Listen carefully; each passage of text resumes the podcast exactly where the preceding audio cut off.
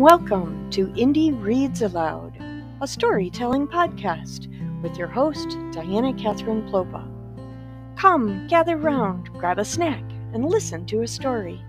Each week, we'll feature a new indie author with a story to tell. There are no long winded interviews, no sales pitches, just stories. Most of the stories we'll tell will be family friendly, but if they're not, you'll get fair warning before the reading begins. If you want to hear more, investigate the story notes for links to the author and where to buy their books. You can find us at dkpwriter.com. And now, sit back, relax, and listen to a story.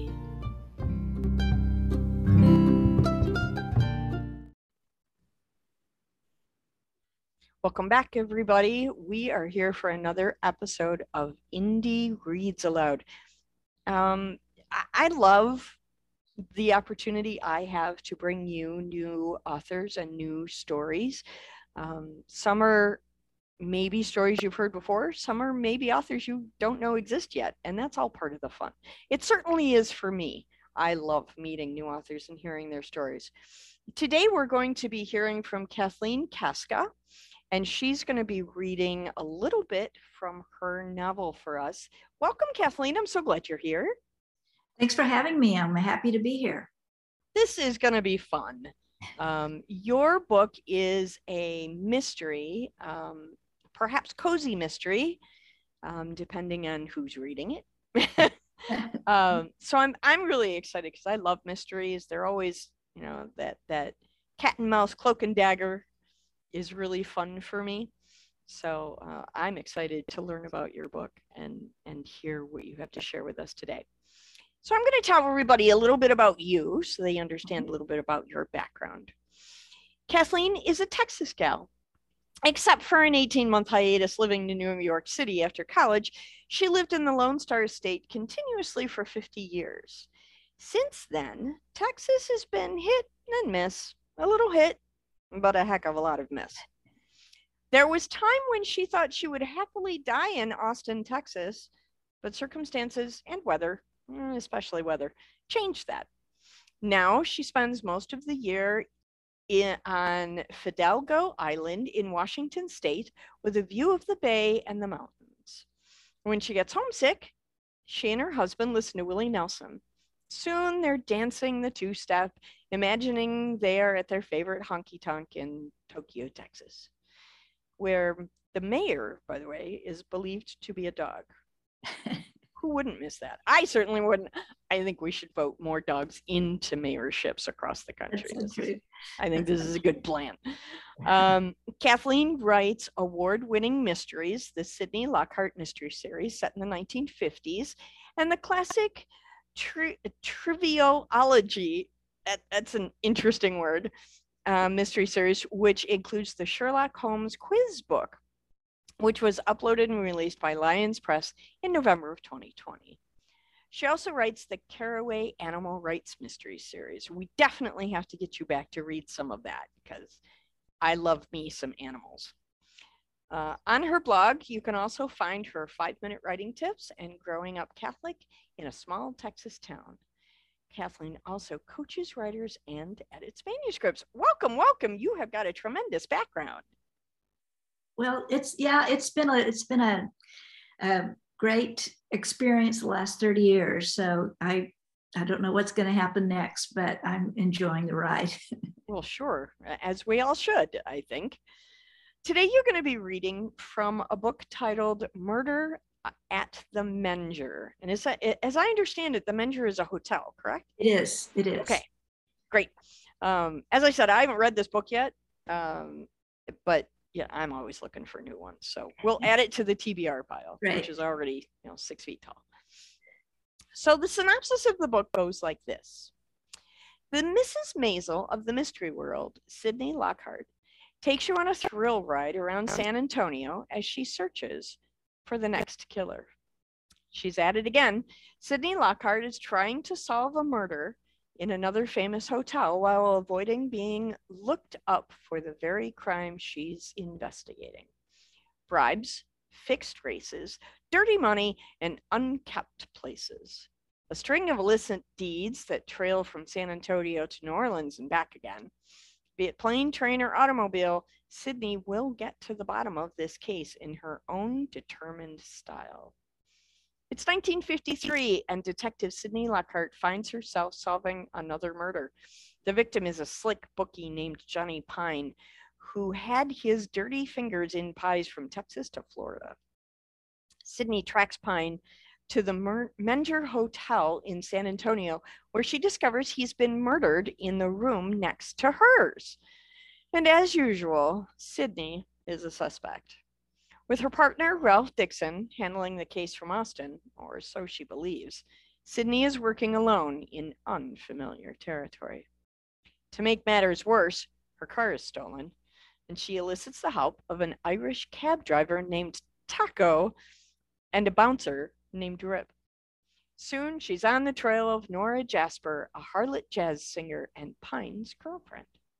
Corpses start to pile up, a string of illicit deeds surface, and Sydney's home life goes south. But the investigation takes a bizarre turn when Sydney is whacked over the head and thrown into the river. She surfaces with a faulty memory, uncertain of whom she can trust. Her only choice is to find the killer before the killer finds her or before she gets arrested. Okay, this sounds like a really fun story. I am super excited Thanks. to hear you read about this. I think this is going to be a blast. Oh my gosh. Okay, so I'm just going to settle myself back and I'm going to curl up with the dog here for a little bit and I'm going to listen to you tell me a story along with everybody else. So when you're ready, please take the microphone and read aloud. Okay. Thank you, Diana.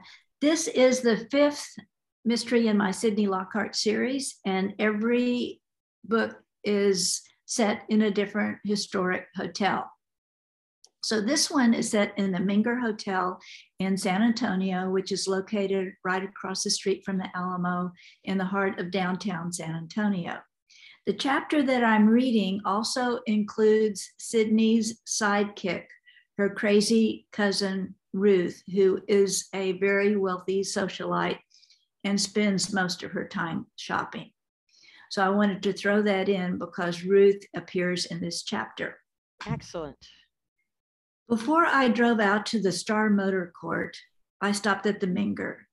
It was still early, but there was a chance that Ruth had finished shopping or at least come back to drop off boxes before she headed out again. I wanted to toss an idea her way. Instead, I felt as if I had taken a fastball to the gut. I parked across the street from the Menger when a familiar form caught my eye. My stomach fluttered. A moment of joy bubbled up from my toes. Dixon! He was getting out of his car.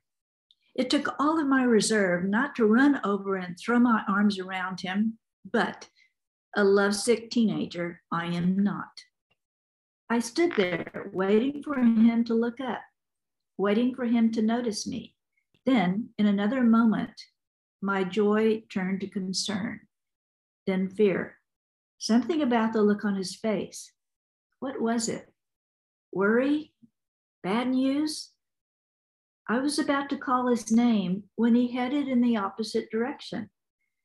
I followed. Two blocks down, he slowed his pace, pulled a slip of paper from his pocket, and looked around. He walked on and paused in front of the Natchez Hotel. He straightened his tie, removed his hat, brushed his hair back with his hand, and went in. Good sense told me to turn around and go back to the mirror. Whatever errand he was on, I'd learn about it soon enough. He was probably following a lead, and me showing up might throw a wrench into the works. But my good sense went south with momentary joy I felt upon seeing him, and I waited a short while and went in.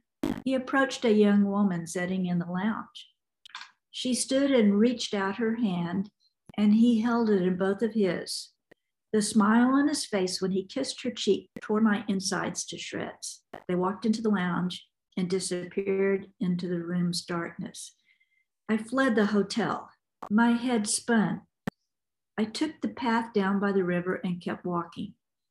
It's not what it seemed, I kept telling myself. If he was involved with another woman, surely he would meet her in San Antonio, where he knew I was waiting. Maybe it had to do with the case. That was it. She must be a lead. I inhaled a few deep breaths. The raw, pungent odor of the river replaced my unfounded fear with a bit of Lockhart pluck. I walked into the Menger as Ruth was leaving the hotel's hair salon. You look fabulous, I said. Oh, pooey. That hairdresser I gave her the latest picture of Marilyn Monroe and asked if she could give me the same style. A lot of good that did. I have more curls than your goofy poodle. Well, actually, the curls make you look rather flattering. You think so? You think so? You think Palmer will like it? The way he oogles you, he would notice if you shaved your head. The man is definitely smitten. Sometimes I wonder he doesn't look at me the same way Dixon looks at you. Dixon, I felt my stomach fall to my feet. What's wrong, Sid? It's nothing. I'm fine. You most certainly are not. Did you two have a falling out? No, not at all. Sydney Jean Lockhart, you're hiding something.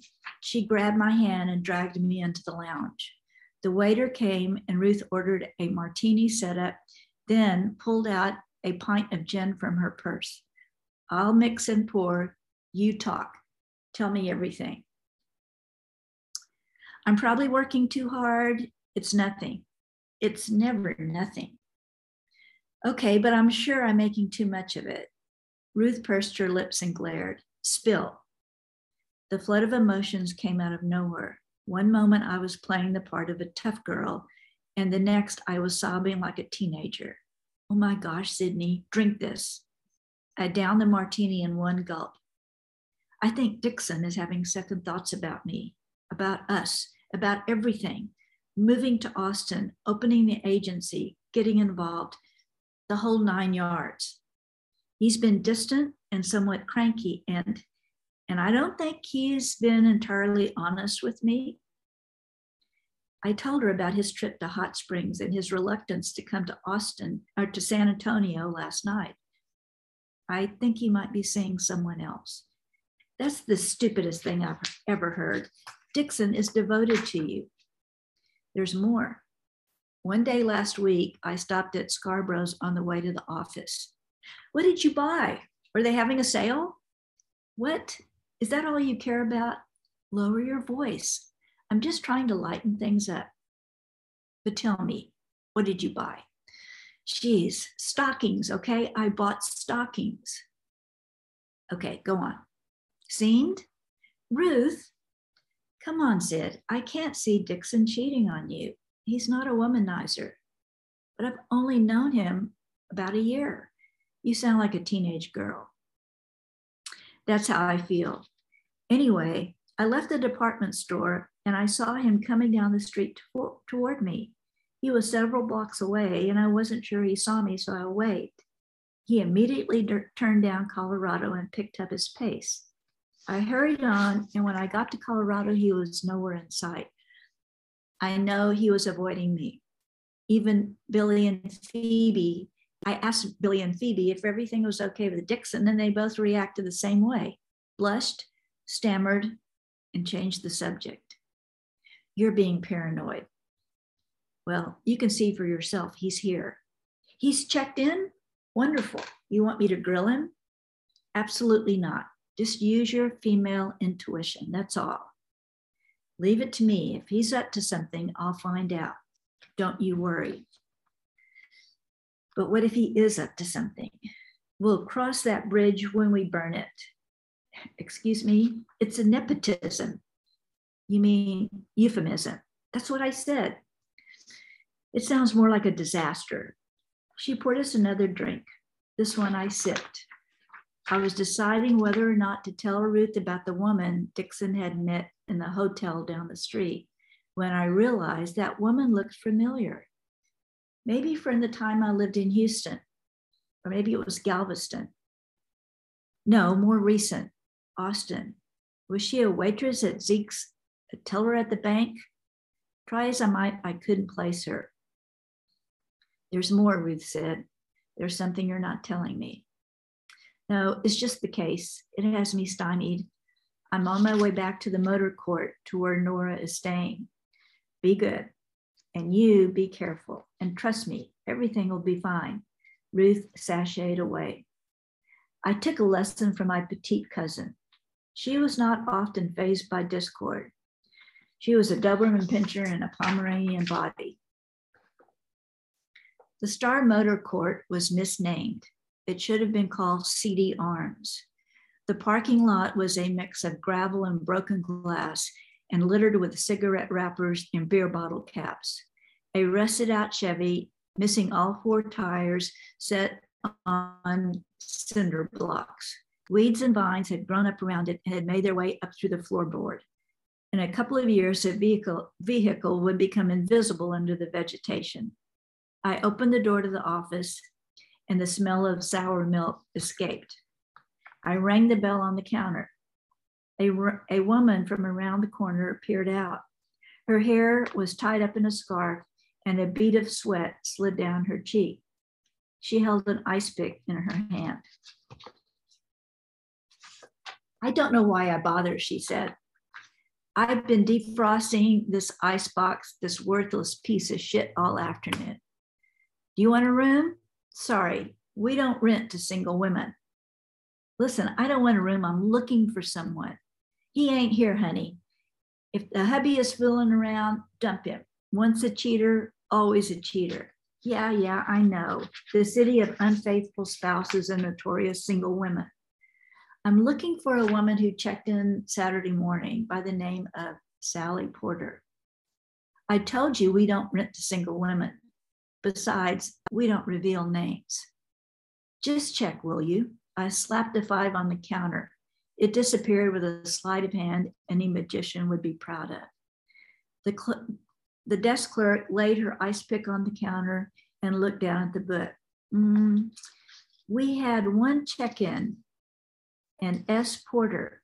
You think that's your husband? You think he's with his girly friend? You're a very astute woman. I looked down at her name stitched across her pocket. Patsy, I'm here to shove my ring down his throat and tell her that she can have him with my blessing. Now you're talking, but I wouldn't waste my time if I were you. Drive down to Joske's and buy yourself a new outfit and go tie one on. I'll think about it. Which room are they in? A huge thud sounded from the back room. Finally, I've been chipping away at that iceberg for an hour. Now I get to mop it up.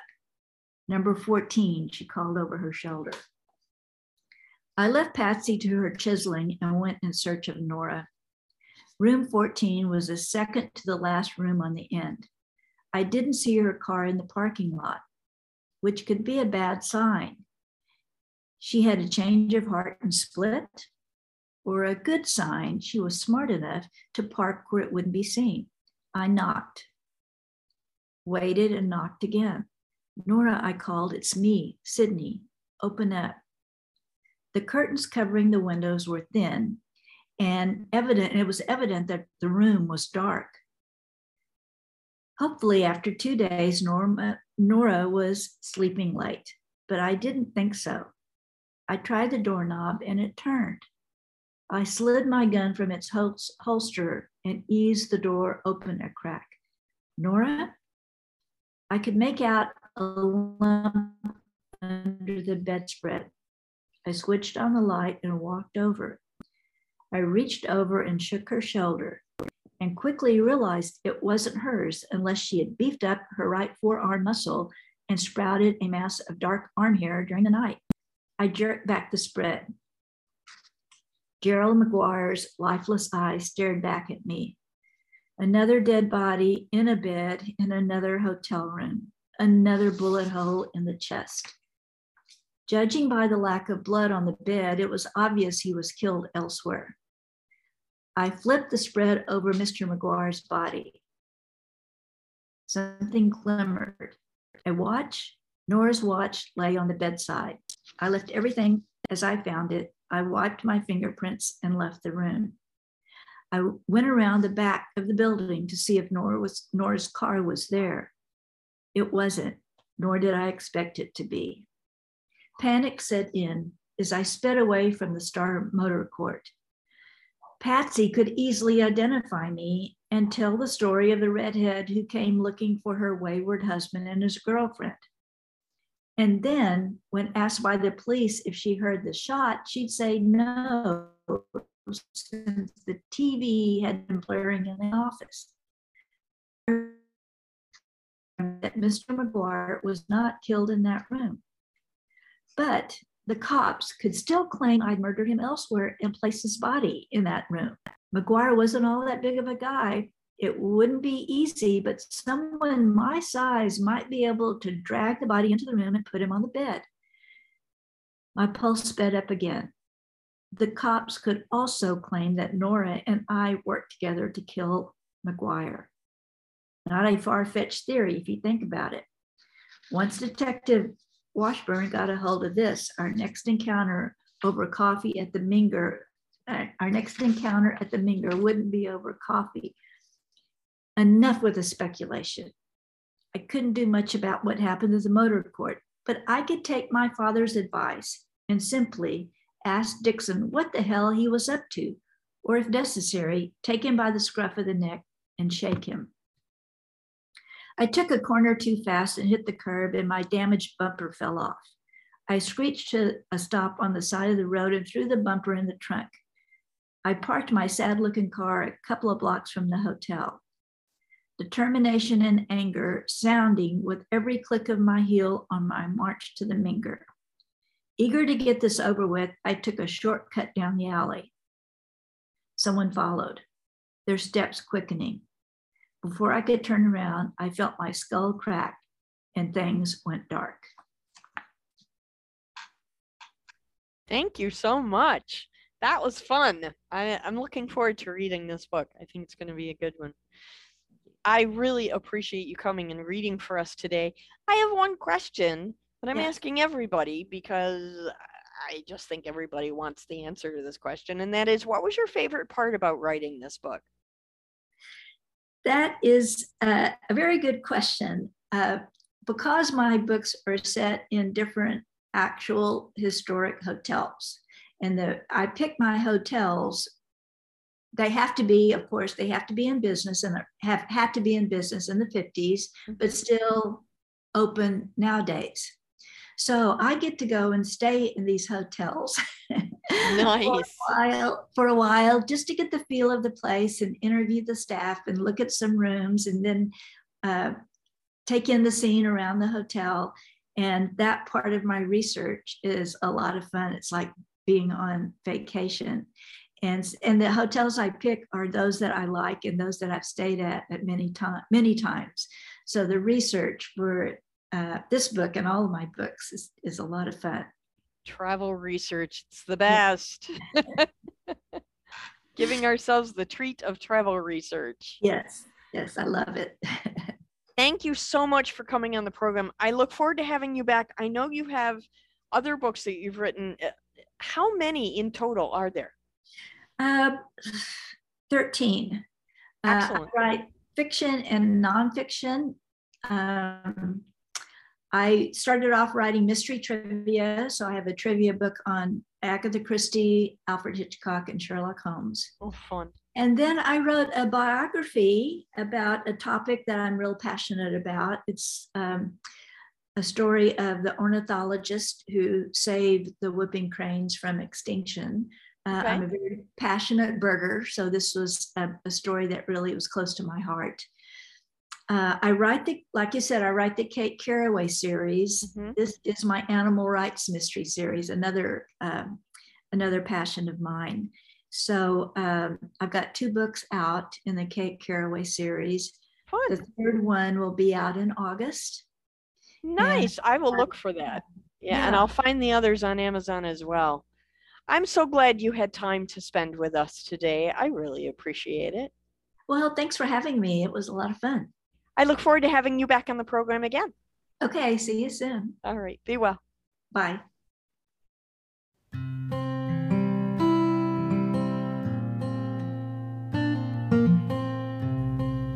Thank you for listening to Indie Reads Aloud Radio.